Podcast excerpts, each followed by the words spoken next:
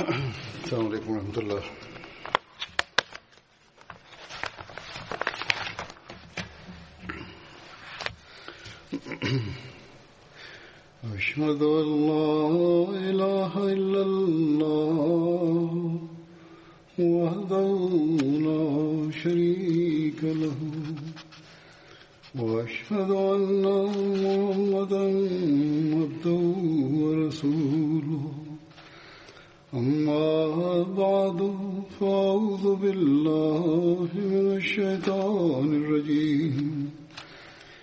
بسم الله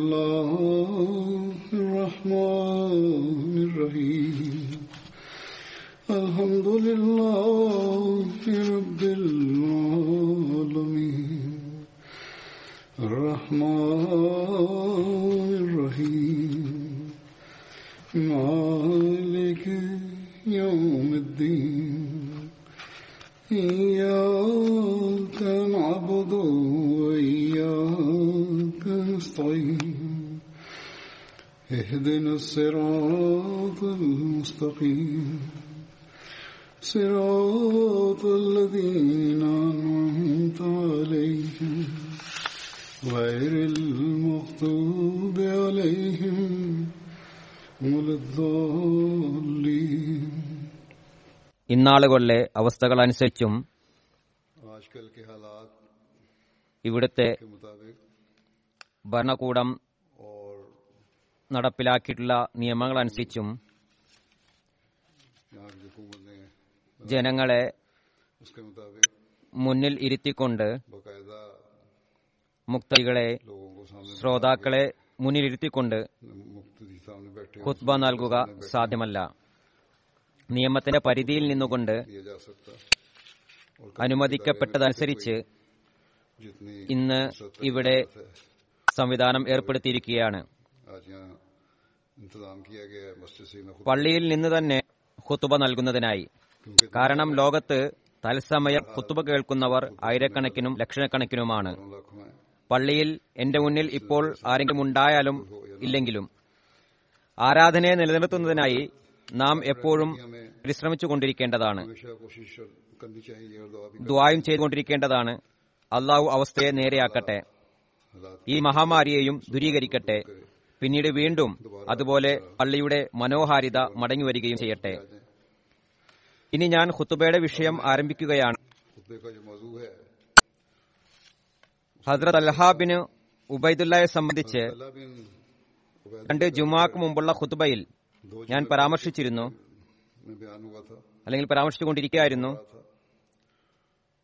ജമൽ യുദ്ധത്തിലുണ്ടായ അദ്ദേഹത്തിന്റെ ഷഹാദത്തിനെ സംബന്ധിച്ച് ഞാൻ പറഞ്ഞത് അത് പിന്നീട് പറഞ്ഞതായിരിക്കുമെന്നായിരുന്നു. അതിനാൽ ഇന്ന് തത്സംബന്ധമായി പറയുന്നതാണ്. ഇതിൽ ജമൽ യുദ്ധത്തെ സംബന്ധിച്ച് ഉന്നയിക്കപ്പെടുന്ന ചില ചോദ്യങ്ങളെ സംബന്ധിച്ചും ഒരു പരിധിവരെ മറുപടി ലഭിക്കുന്നതാണ്.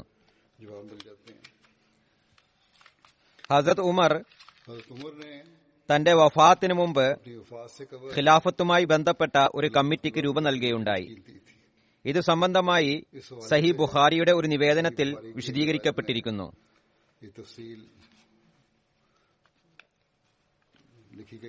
അതായത് ഹസ്രത്ത് ഉമറിന്റെ വഫാത്ത് അടുത്തപ്പോൾ ജനങ്ങൾ പറഞ്ഞു അമീറുൽ മുമിനീൻ വസിയത്ത് ചെയ്യുക. ആരെയെങ്കിലും ഖലീഫയായി നിയമിക്കുക അദ്ദേഹം പറഞ്ഞു ഞാൻ ഖിലാഫത്തിന് അവകാശികളായി ഏതാനും പേരേക്കാൾ അധികമായി മറ്റാരെയും കാണുന്നില്ല. നബി തിരുമേനി സല്ലാ അലൈവല്ലം വഫാത്തായ അവസരത്തിൽ ആ മഹാത്മാവ് അവരിൽ സംതൃപ്തനായിരുന്നു. പിന്നീട് ഹസ്രത് ഉമർ ഹസ്രത് അലി ഹസ്രത് ഉസ്മാൻ ഹസ്രത് ജുബൈർ ഹസ്രത് അൽഹ ഹസ്രത് സാദ് ഹസ്രത് അബ്ദുറഹ്മാൻ ഇബിൻ ഔഫ് എന്നിവരുടെ പേരെടുത്തു പറഞ്ഞുകൊണ്ട് പറഞ്ഞു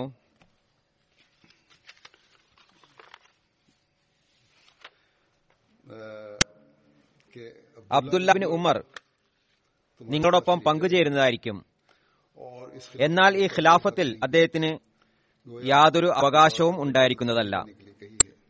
അതായത് ഈ വാക്കുകൾ അതിർത്ത് അബ്ദുല്ലയെ സമാധാനിപ്പിക്കുന്നതിനായിട്ടാണ് പറഞ്ഞത്. അഥവാ ഖിലാഫത്ത് സാധന ലഭിക്കുകയാണെങ്കിൽ അദ്ദേഹം ഖലീഫയായിരിക്കും. അല്ലെങ്കിൽ നിങ്ങളിൽ നിന്ന് ആരെയാണോ അമീറായി നിയമിക്കപ്പെടുന്നത് അവർ സാദിൽ നിന്ന് സഹായം തേടിക്കൊണ്ടിരിക്കുക. കാരണം അദ്ദേഹത്തെ പദവിയിൽ നിന്ന് മാറ്റാത്തത് എന്തെങ്കിലും ചെയ്യാൻ കഴിവില്ലാത്തത് കൊണ്ടല്ല. പറഞ്ഞു എനിക്ക് ശേഷം വരുന്ന ഖലീഫയോട് ആദ്യം മുഹാജിരിങ്ങളെ സംബന്ധിച്ച് വസീത്ത് ചെയ്യുകയാണ്.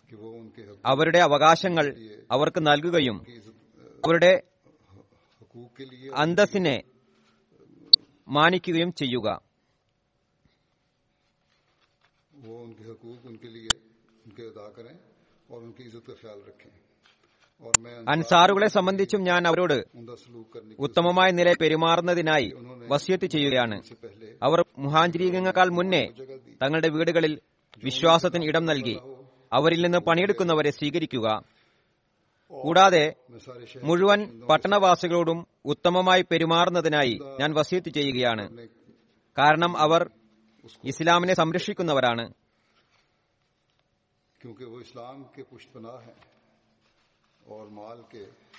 സമ്പത്തിന്റെ കാവൽക്കാരാകുന്നു. ശത്രുക്കളെ പരാജയപ്പെടുത്തുന്നുള്ള കാരണക്കാരാണ്.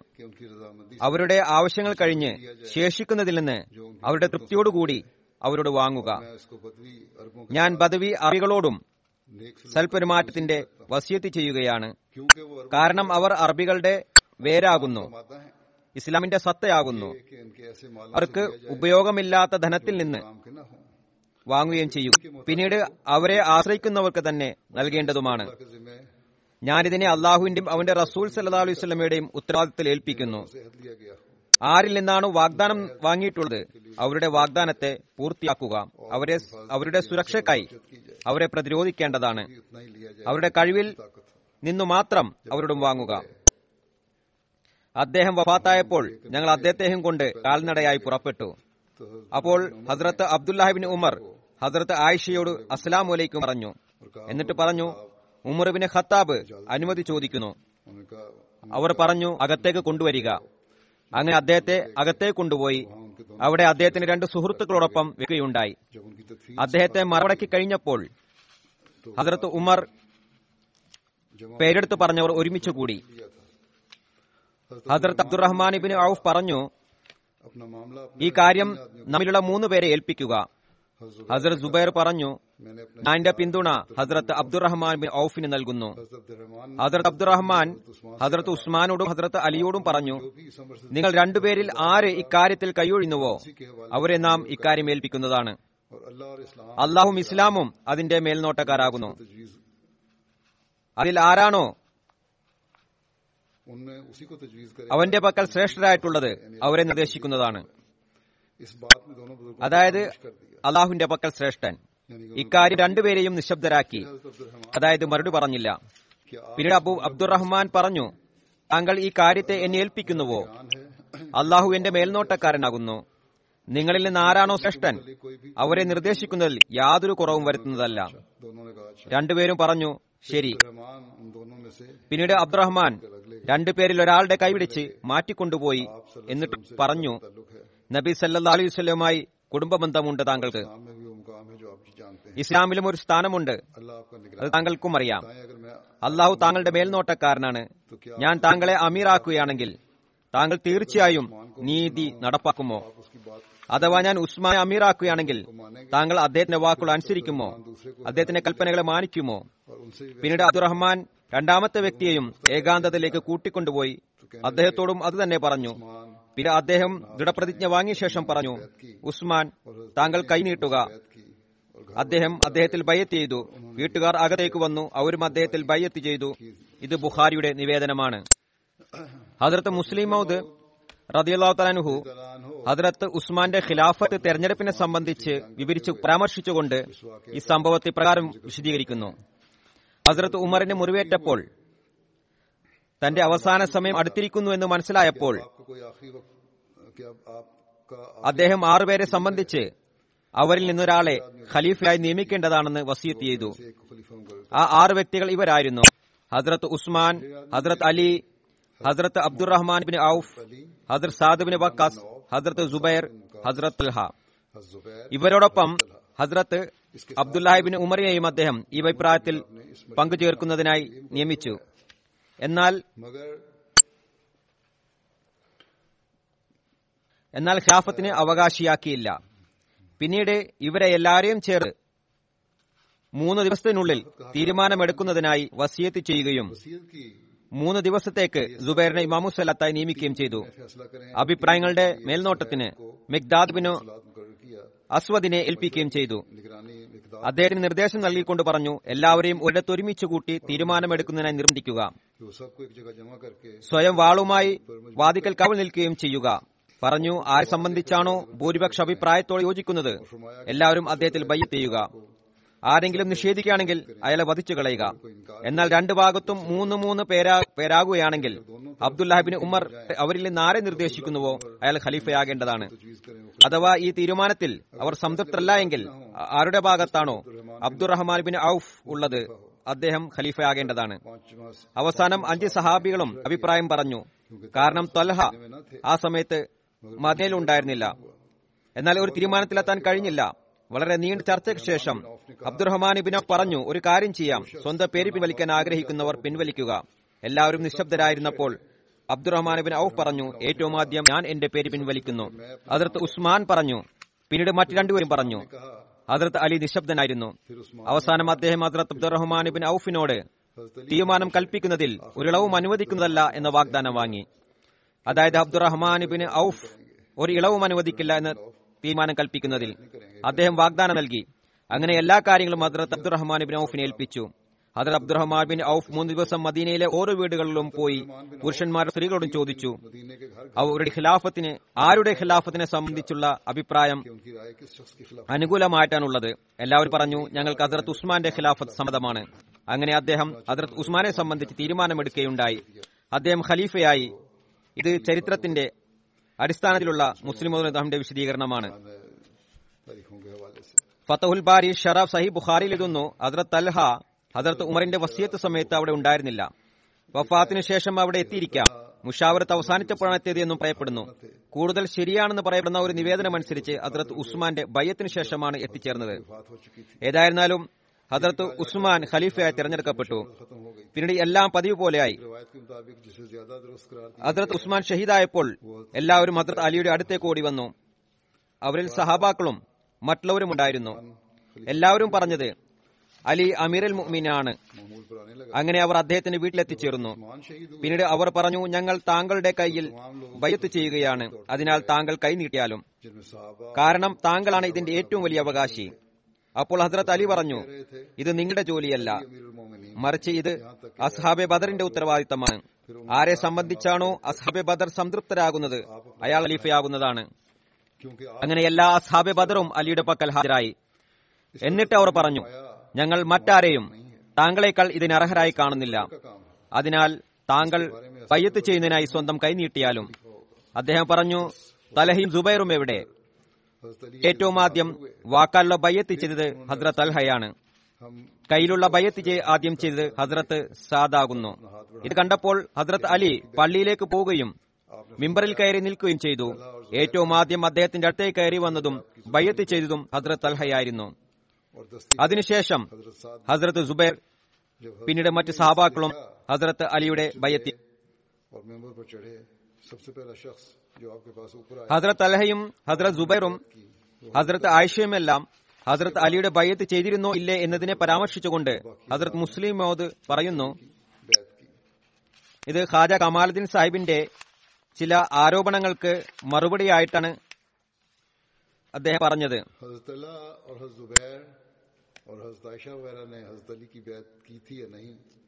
ഇത് വിശദീകരിക്കേണ്ടതും അനിവാര്യമാകുന്നു. അതിനാണ് ഞാൻ പരാമർശിക്കുന്നത്. അദ്ദേഹം പറയുന്നു ഹസ്രത്ത് മുസ്ലിം അൻഹു പറയുന്നു ഹസ്രത്ത് തൽഹ ജുബൈർ ആയിഷ എന്നിവർ ബയ്യത്ത് ചെയ്യാത്തതിനെ നിങ്ങൾ തെളിവാക്കേണ്ട. ഇത് ഖാജ സാഹിബിനോടാണ് പറയുന്നത്. അവർക്കിത് ഖിലാഫത്തിന്റെ കാര്യമായിരുന്നില്ല. മറിച്ച് ഹസ്രത്ത് ഉസ്മാന്റെ കൊലാളികളുടെ പ്രശ്നമായിരുന്നു. ഇനി ഞാൻ നിങ്ങളോട് പറയുന്നു ആരാണോ നിങ്ങളോട് പറഞ്ഞത് അവർ ഉസ്മാന്റെ ബയ്യത്ത് ചെയ്തില്ല എന്ന് അവർ പറഞ്ഞത് ശരിയല്ല. അതിർത്ത് ആയിഷ തന്റെ തെറ്റിനെ അംഗീകരിച്ചുകൊണ്ട് മദീനയിലേക്ക് പോയി. തലഹയും ദുബൈറും ബയ്യത്ത് ചെയ്യുന്നതുവരെ വഫാത്തായതുമില്ല. ചില തെളിവുകൾ താഴെ കൊടുക്കുകയാണ്.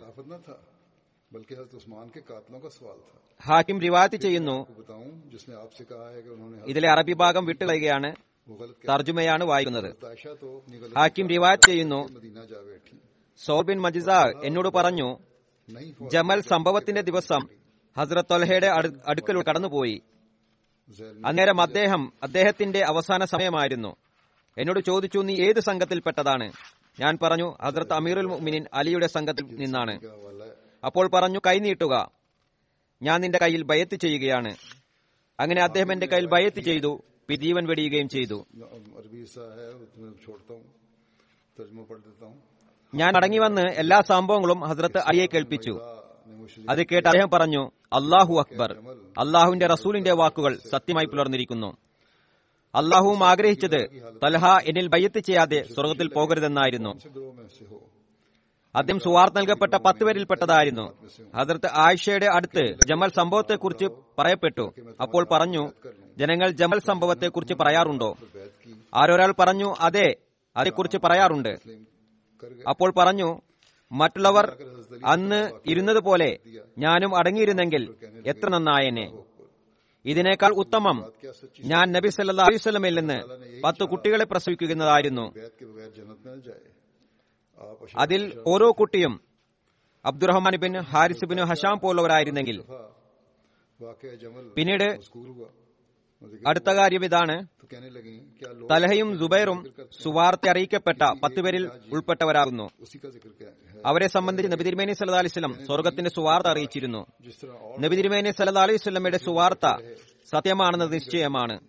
ഇത്രമാത്രമല്ല അവർ അതിൽ നിന്ന് പശ്ചാത്തപിച്ച് മടങ്ങുകയും ചെയ്തിരുന്നു. ഈ ഉദ്ധരണിയും അതത് മുസ്ലിം താൻഹു നൽകുകയുണ്ടായി ഹജറത്ത് ഉസ്മാന്റെ ഷഹാദത്ത് ഹജറത്ത് അലിയുടെ ബയ്യത്ത് ജമയുദ്ധം എന്നിവയെ പരാമർശിച്ചുകൊണ്ട് അതിർത്ത് മുസ്ലിം മോദ് പറയുന്നു കൊലയാളികളുടെ കൂട്ടം വിവിധ വ്യാപങ്ങൾ വ്യാപിച്ചിരുന്നു. സ്വയം തങ്ങളെ ആരോപണങ്ങളിൽ നിന്ന് രക്ഷപ്പെടുത്തുന്നതിനായി മറ്റുള്ളവരിൽ അവർ ആരോപണം ഉന്നയിച്ചുകൊണ്ടിരുന്നു. ഹജറത് അലി മുസ്ലിങ്ങളിൽ നിന്ന് ബയ്യത് വാങ്ങി എന്നറിഞ്ഞപ്പോൾ അവർക്ക് അദ്ദേഹത്തിൽ ആരോപണം ഉന്നയിക്കാനുള്ള നല്ല അവസരം ലഭിച്ചു. ഹജറത് അലിയുടെ അടുത്ത് ഹജറത് ഉസ്മാന്റെ കൊലയാളികളിൽ ചിലർ ഒരുമിച്ച് കൂടിയിരുന്നു എന്നതും സത്യമാണ്. അതിനാൽ ഈ എതിരാളികൾക്ക് അതായത് കപട വിശ്വാസികൾക്ക് ആരോപണം ഉന്നയിക്കുന്നതിനുള്ള ഉത്തമ അവസരവും ലഭിച്ചു. അവരിൽ നിന്ന് മക്കയിലേക്ക് പോയ സംഘം ഹദ്രത്ത് ആയിഷയെ ഹദ്രത്ത് ഉസ്മാന്റെ കൊലയാളികളോട് പകരം ചോദിക്കുന്നതിനായി ജിഹാദ് പ്രഖ്യാപിക്കുന്നതിനായി പ്രേരിപ്പിക്കുകയുണ്ടായി. അങ്ങനെ അവർ അതിനായി പ്രഖ്യാപനം നടത്തുകയും ചെയ്തു. സഹാബാക്കളുടെ സഹായം അഭ്യർത്ഥിക്കുകയും ചെയ്തു.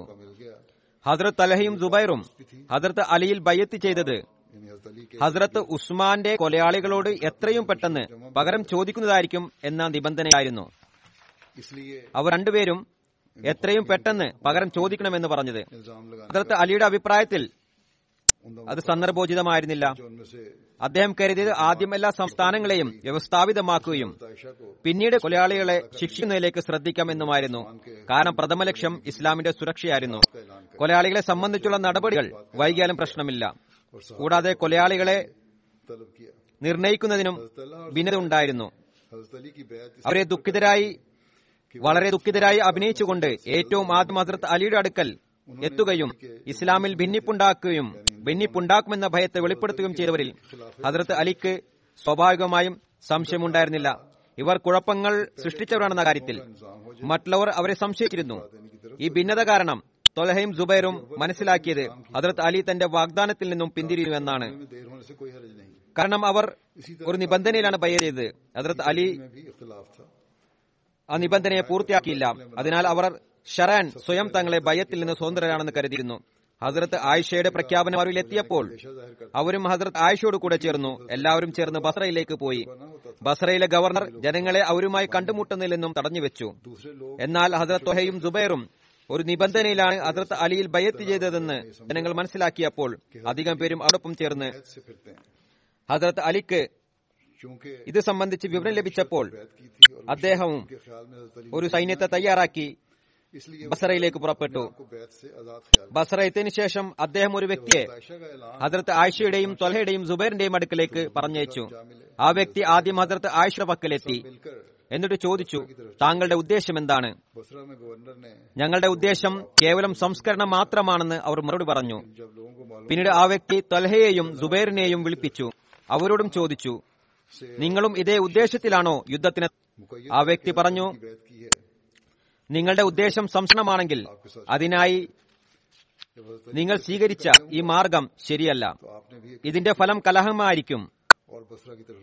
ഇപ്പോൾ രാജ്യത്തിന്റെ അവസ്ഥ എന്താണെന്നാൽ ഒരു വ്യക്തിയെ നിങ്ങൾ കൊല്ലുകയാണെങ്കിൽ അയാളുടെ സഹായത്തിനായി ആയിരം പേർ തയ്യാറാകുന്നതും അതിനെ എതിരിടുന്നതുമായിരിക്കും.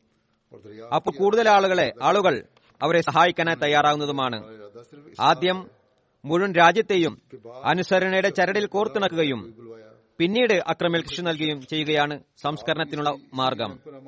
അല്ലാതെ ഈ അവസ്ഥയിൽ ആരെങ്കിലും ശിക്ഷിക്കൂ എന്നത് രാജ്യത്ത് കൂടുതൽ കുഴപ്പം സൃഷ്ടിക്കുന്നതിന് കാരണമായി തീരുന്നതാണ്. ഭരണം സാധ്യമാകുകയാണെങ്കിൽ ശിക്ഷ നടപ്പിലാക്കാവുന്നതാണ്. അപ്പോൾ അവർ പറഞ്ഞു ഹജ്രത്ത് അലിയുടെ ഉദ്ദേശം ഇതാണെങ്കിൽ വരട്ടെ ഞങ്ങൾ അദ്ദേഹത്തോടൊപ്പം ചേർന്ന് തയ്യാറാണ്. അപ്പോൾ ആ വ്യക്തി ഹജ്രത്ത് അലിക്ക് വിവരങ്ങൾ നൽകി. ഈ വിഭാഗത്തിന്റെ ഇരു വിഭാഗത്തിന്റെയും പ്രതിനിധിയായ മറ്റൊരു വ്യക്തിയെ കണ്ടു. യുദ്ധം ചെയ്യുന്നത് ശരിയല്ല. സംസ്കരണമാണ് വേണ്ടത് എന്ന തീരുമാനവുമായി. ഈ വിവരം സഹാബികൾക്ക് ലഭിച്ചപ്പോൾ അതായത് അദ്രത്ത് ഉസ്മാന്റെ കൊലയാളിയായ അബ്ദുല്ലാഹിബിന് സബാഹിന്റെ കൂട്ടാളികൾക്ക് ലഭിച്ചപ്പോൾ അവർക്ക് വളരെയധികം പരിഭ്രമമുണ്ടായി. ഗൂഢമായ നിലയിൽ അവരുടെ ഒരു സംഘം അഭിപ്രായത്തിനായി ഒരുമിച്ചുകൂടി. അവർ അഭിപ്രായങ്ങൾക്ക് ശേഷം തീരുമാനിച്ചത് മുസ്ലിങ്ങളെ രഞ്ജിപ്പുണ്ടാകുന്നത് തങ്ങൾക്ക് ദോഷകരമാണ്.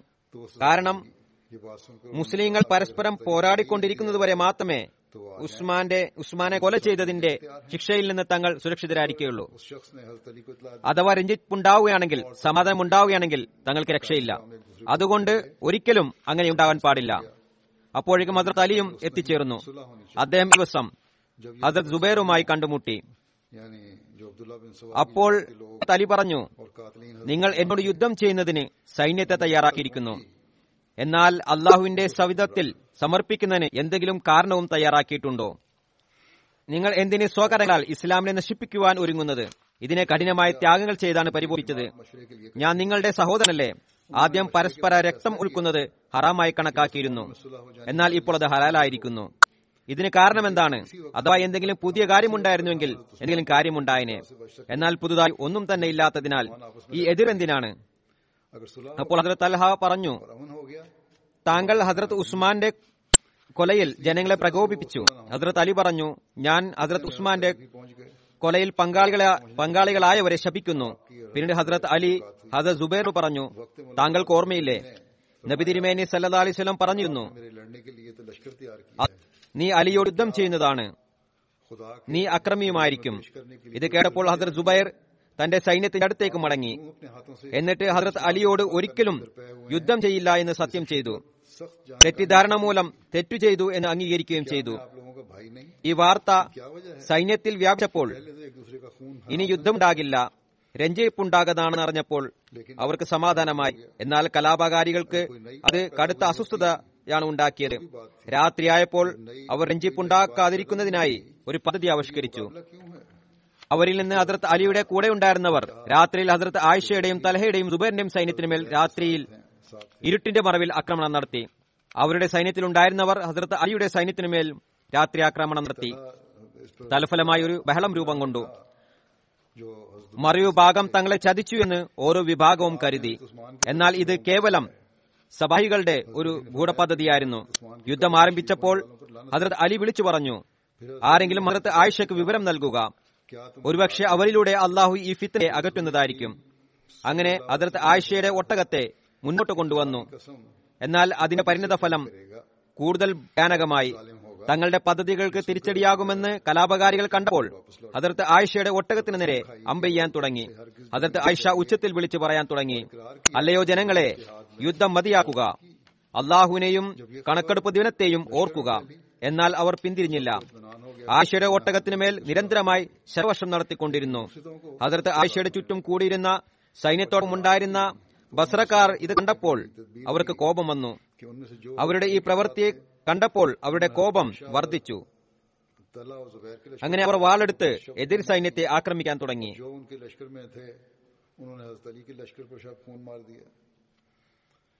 അങ്ങനെ ഹസരത്ത് ആയിഷയുടെ ഒട്ടകം യുദ്ധത്തിന്റെ കേന്ദ്രബിന്ദുവായി മാറി.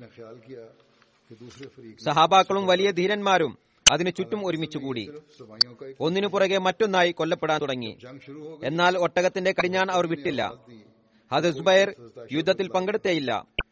ഒരു ഭാഗത്തേക്ക് മാറിപ്പോവുകയാണ് ചെയ്തത്. എന്നാൽ ഒരു ദുർഭകൻ അദ്ദേഹത്തെ പിന്തുടർന്ന് അദ്ദേഹം നമസ്കരിച്ചു കൊണ്ടിരുന്ന അവസ്ഥയിൽ ഷഹീദാക്കുകയുണ്ടായി. ഹദ്രത്ത് അലഹ യുദ്ധമൈതാനിയിൽ കലാപകാരികളുടെ കൈയാൽ വധിക്കപ്പെട്ടു.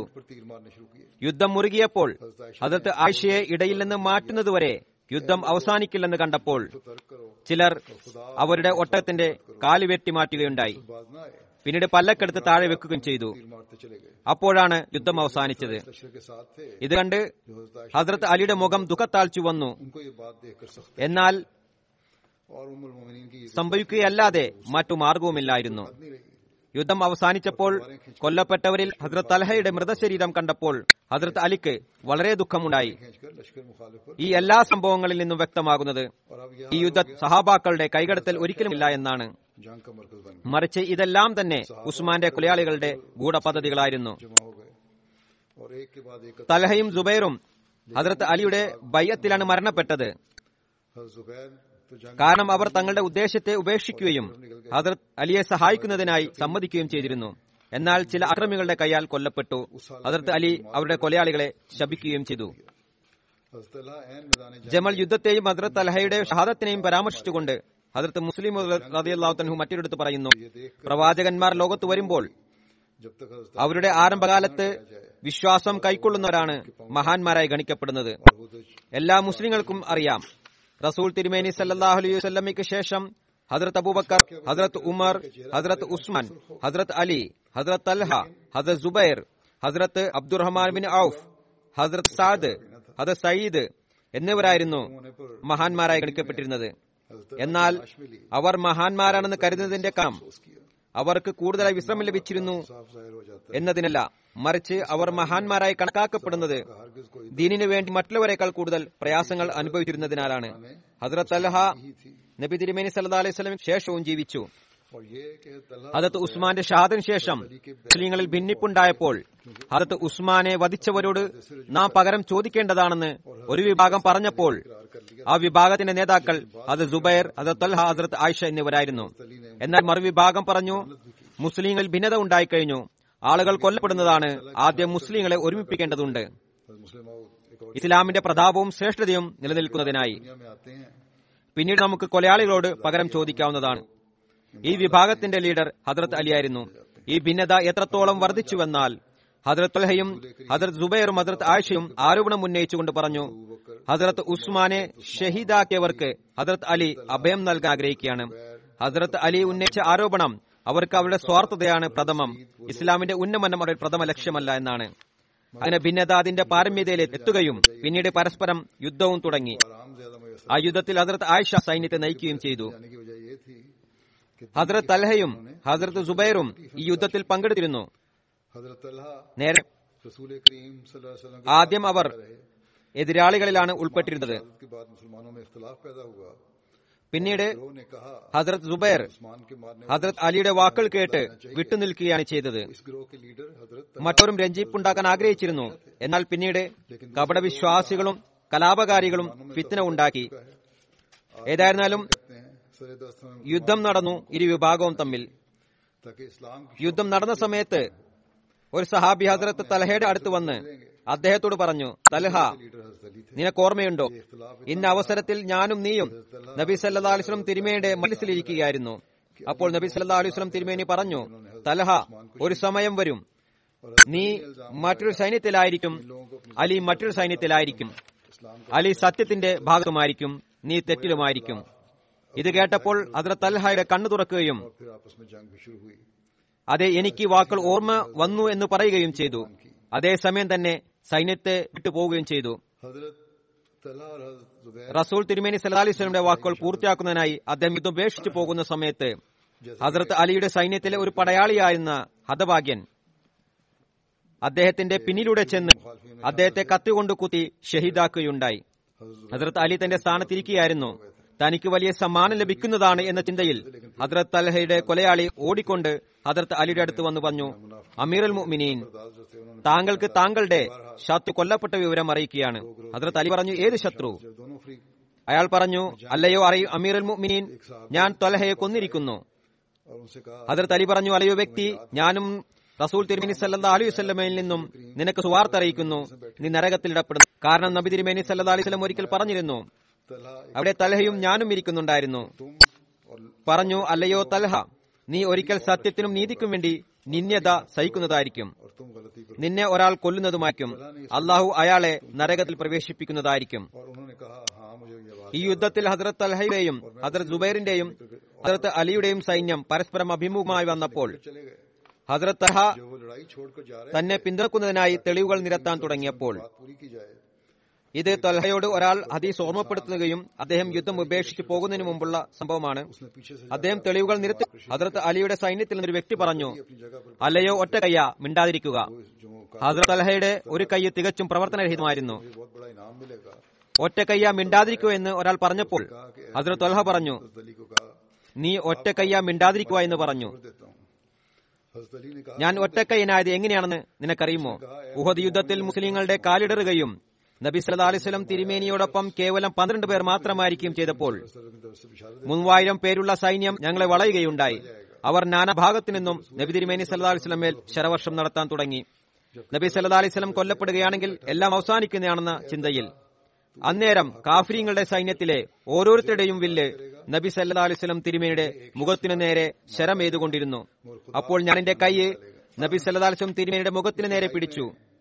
കാഫര്യങ്ങളുടെ എല്ലാ ശരവും എന്റെ കൈ വന്ന് പതിച്ചുകൊണ്ടിരുന്നു. അവസാനം എന്റെ കൈ ഉപയോഗശൂന്യമായി മാറി ഞാൻ ഒറ്റക്കൈനായി തീരുകയും ചെയ്തു. എന്നാൽ ഞാൻ നബി തിരുമേനി സല്ലാ അലൈഹി സ്വലമിയുടെ മുഖത്തിന് നേരെ നിന്ന് എന്റെ കൈമാറ്റിയില്ല ജമൽ യുദ്ധാവസത്തിലുള്ള ഹദ്രത്ത് ഒൽഹയെക്കുറിച്ച് പരാമർശിച്ചുകൊണ്ട് മറ്റൊരിടത്ത് ഹദ്രത്ത് മുസ്ലിം മോദ് പറയുന്നു ആരോ പറഞ്ഞു ആ ഒറ്റക്കയ്യൻ കൊല്ലപ്പെട്ടു. അത് കേട്ടിരുന്ന ഒരു സഹാബി പറഞ്ഞു അല്ലയോ ഭാഗ്യഹീന നിനക്കറിയാമോ? അദ്ദേഹം എങ്ങനെയാണ് ഒറ്റക്കൈൻ ആയതെന്ന്? ഉഹദ് യുദ്ധവേളയിൽ ഒരു തെറ്റിദ്ധാരണ കാരണത്താൽ സഹാബാക്കളുടെ സൈന്യം യുദ്ധ മൈതാനത്തിൽ നിന്ന് പിന്തിരിഞ്ഞോടിയപ്പോൾ നബി സല്ലാ അലിസ്ലം ഏതാനും സഹാബിയോടൊപ്പം മാത്രം യുദ്ധമായ മൈതാനത്ത് ക്ഷേരിക്കുന്നുവെന്ന് കാഫര്യങ്ങൾ അറിഞ്ഞപ്പോൾ ഏകദേശം മൂവായിരം പേരടങ്ങുന്ന സൈന്യം നിസല്ലാ അലിസ്വല്ലം എന്നേർ നാനാഭാഗത്തു നിന്നും കുതിച്ചെത്തി. നൂറുകണക്കിന് സൈനികർ വില്ലെടുത്തുകൊണ്ട് നബി സല്ലാ അലിസ്വല്ലമയുടെ മുഖത്തെ ഉനം വെച്ചു. ശരവർഷം കൊണ്ട് ആ മുഖത്തെ മുറിവേൽപ്പിക്കാൻ ആഗ്രഹിച്ചു. അന്നേരം നബി സല്ലാ അലിസ്വലം തിരുമേനിയുടെ പരിശുദ്ധ മുഖത്തെ സംരക്ഷിക്കുന്നതിനായിട്ട് മുന്നോട്ട് വന്നത് തൊലഹയായിരുന്നു തലഹ തന്റെ കൈ നബി സല്ലാ അലിസ്ലം തിരുമയുടെ മുഖത്തിന് നേരെ പിടിച്ചു. പതിക്കുന്ന ഓരോ ശരവും നബി സല്ലാ അലിസ്ലിന്റെ മുഖത്തിന് പകരമായി തലഹയുടെ കൈയിലായിരുന്നു പതിച്ചത്. അങ്ങനെ ശരം പതിച്ചുകൊണ്ടിരിക്കുകയും മാരകമായി മുറിവേൽക്കുകയും ചെയ്തു. മുറിവിന്റെ ആധിക്യത്താൽ തലഹയുടെ കൈ കൈയിന്റെ ഞരമ്പ് മുറിഞ്ഞു. അങ്ങനെ അദ്ദേഹത്തിന്റെ കൈ തളർന്നുപോയി. ആരെയാണോ നിങ്ങൾ പരിഹസിച്ചുകൊണ്ട് ഒറ്റക്കൈനെന്ന് പറഞ്ഞത്? അദ്ദേഹം ഒറ്റക്കൈനായത് എത്തരത്തിലുള്ള അനുഗ്രഹമാണെന്നാൽ നമ്മിലുള്ള ഓരോരുത്തരും ആ അനുഗ്രഹത്തിനായി തുടിക്കുകയാണ്. റബീബിൻ നിവേദനം ചെയ്യുന്നു.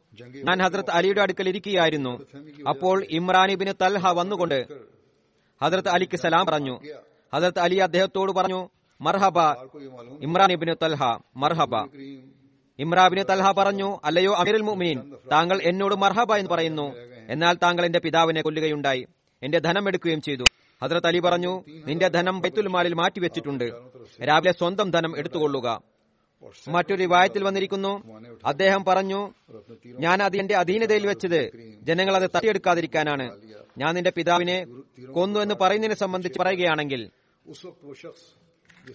ആരെ സംബന്ധിച്ചാണോ അള്ളാഹു ഇങ്ങനെ പറഞ്ഞിട്ടുള്ളത്? അതായത് വനസഅന മാഫി സുദൂരിഹിം മിൻ അലാ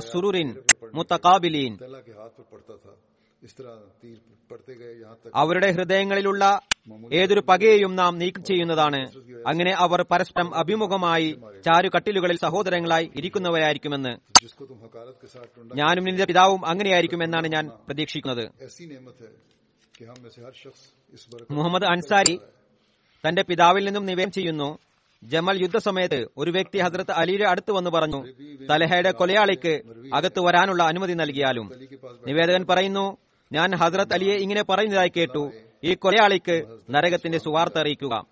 ഹസ്രത്ത് അൽഹ ഷഹീദായപ്പോൾ ഹസ്രത്ത് അലി അദ്ദേഹത്തെ കൊല്ലപ്പെട്ടതായി കണ്ടപ്പോൾ ഹസ്രത്ത് അലയുടെ മുഖത്ത് നിന്ന് മണ്ണ് തുടച്ചു കളയാൻ എന്നിട്ട് പറഞ്ഞു ഏ അബു മുഹമ്മദ് നിന്നെ ആകാശത്തെ നക്ഷത്രങ്ങൾക്ക് കീഴെ മണ്ണ് പറ്റിക്കിടക്കുന്നതായി കാണുന്നത് എന്നെ വളരെയധികം ദുഃഖിതനാക്കുന്നു. പിന്നീട് പറഞ്ഞു ഞാൻ അള്ളാഹുവിന്റെ പക്കൽ എന്റെ ന്യൂനതയെയും ദുഃഖത്തെയും അപേക്ഷയെ സമർപ്പിക്കുന്നു. ഹസ്രത്ത് അൽഹക്കായി കാരുണ്യത്തിന് ദുവാ ചെയ്യുന്നു. പറയുന്നു ഞാൻ ഇതിന് ഇരുപത് വർഷം മുമ്പ് മരിച്ചിരുന്നെങ്കിൽ എത്ര നന്നായിരുന്നു. ഹസരത്ത് അലിയും അദ്ദേഹത്തെ കൂടെയുണ്ടായിരുന്ന വ്യക്തിയും കുറെ നേരം കരഞ്ഞു. ഹദ്രത്ത് അലി ഒരിക്കൽ ഒരു വ്യക്തിയെ ഇങ്ങനെ കവിത ചൊല്ലുന്നതായി കേട്ടു. ഫത്തന കാന യുദിനിഹിൽ മിൻ സബീലി സദീഖി.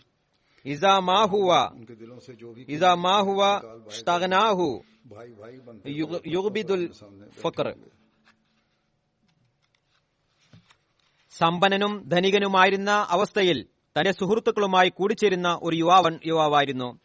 അദ്ദേഹം ആശ്രിതനായപ്പോൾ അവരോട് ഒഴിഞ്ഞു മാറിയിരുന്നു അത് തലി പറഞ്ഞു ഈ കവിതയുടെ സാക്ഷ്യം ഹസരത്ത് Abu Muhammad Talha bin Ubaidullah ആയിരുന്നു. അള്ളാഹു അദ്ദേഹത്തിൽ കാരുണ്യം വർഷിക്കട്ടെ. അദ്ദേഹത്തിന്റെ പരാമർശം ഇവിടെ അവസാനിക്കുകയാണ്.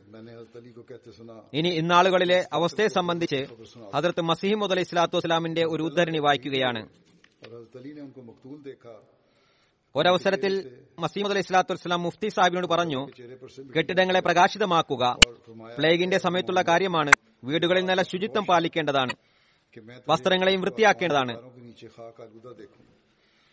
പിന്നീട് ഹസരത്ത് മസീമോദ് അലൈഹി സ്വലാത്തു വസ്സലാം പറയുന്നു ഇന്നാളുകൾ വളരെ കഠിനകരമാണ് അന്തരീക്ഷം വിഷമയമാണ് ശുചിത്വം പാലിക്കൂ എന്നത് സുന്നത്താകുന്നു. വിശുദ്ധ ഖുർആാനിലും പറയുന്നു വസിയാബക്ക ഫതഹിർ വർജുസ ഫഹജുർ.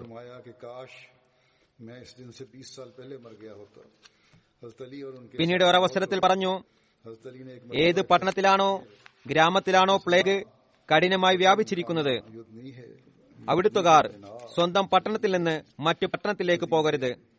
സ്വന്തം കെട്ടിടങ്ങളെ ശുചിയാക്കുകയും ചൂടുള്ളതാക്കി വെക്കുകയും ചെയ്യുക. പ്രതിരോധത്തിനായി അനിവാര്യമായ പദ്ധതികൾ സ്വീകരിക്കുക. ഏറ്റവും പ്രധാനമായി യഥാർത്ഥ തൗബ ചെയ്യുക.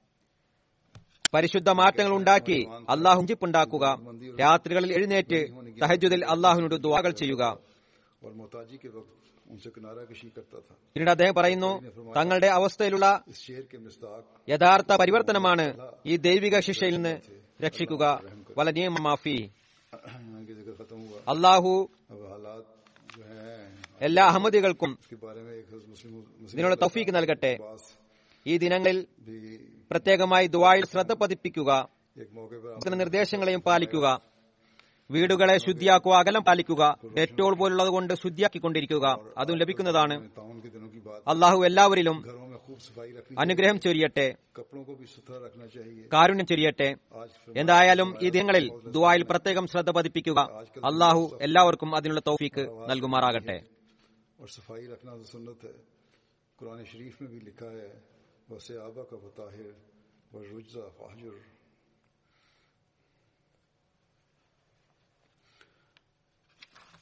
پھر ایک موقع پر فرمایا، وہ لوگ جن کے شہروں میں اور دیہات میں تعاون کے شدت کے ساتھ پھیل گیا ہے، اپنے شہروں سے دوسری جگہ نہ جائیں۔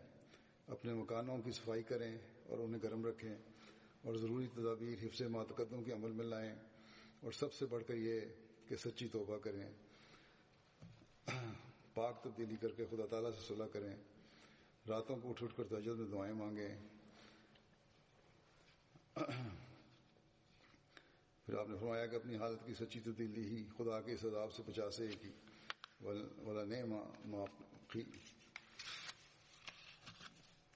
اللہ تعالیٰ ہر احمدی کو تفیق دے کہ وہ ان دنوں میں خاص طور پر دعاؤں پر زور دے۔ حکومت کی ہدایات پر عمل بھی کریں، گھروں کو بھی صاف رکھیں، دھونی بھی دینی چاہیے، ڈیٹول وغیرہ کے سپرے بھی کرتے رہیں، وہ مل جاتے ہیں۔ اللہ تعالیٰ سب پر فضل فرمائے اور رحم فرمائے۔ بہرحال خاص طور پر ان دنوں میں دعاؤں پر خاص طور دیں۔ اللہ سب کو اس کی توفیق دے۔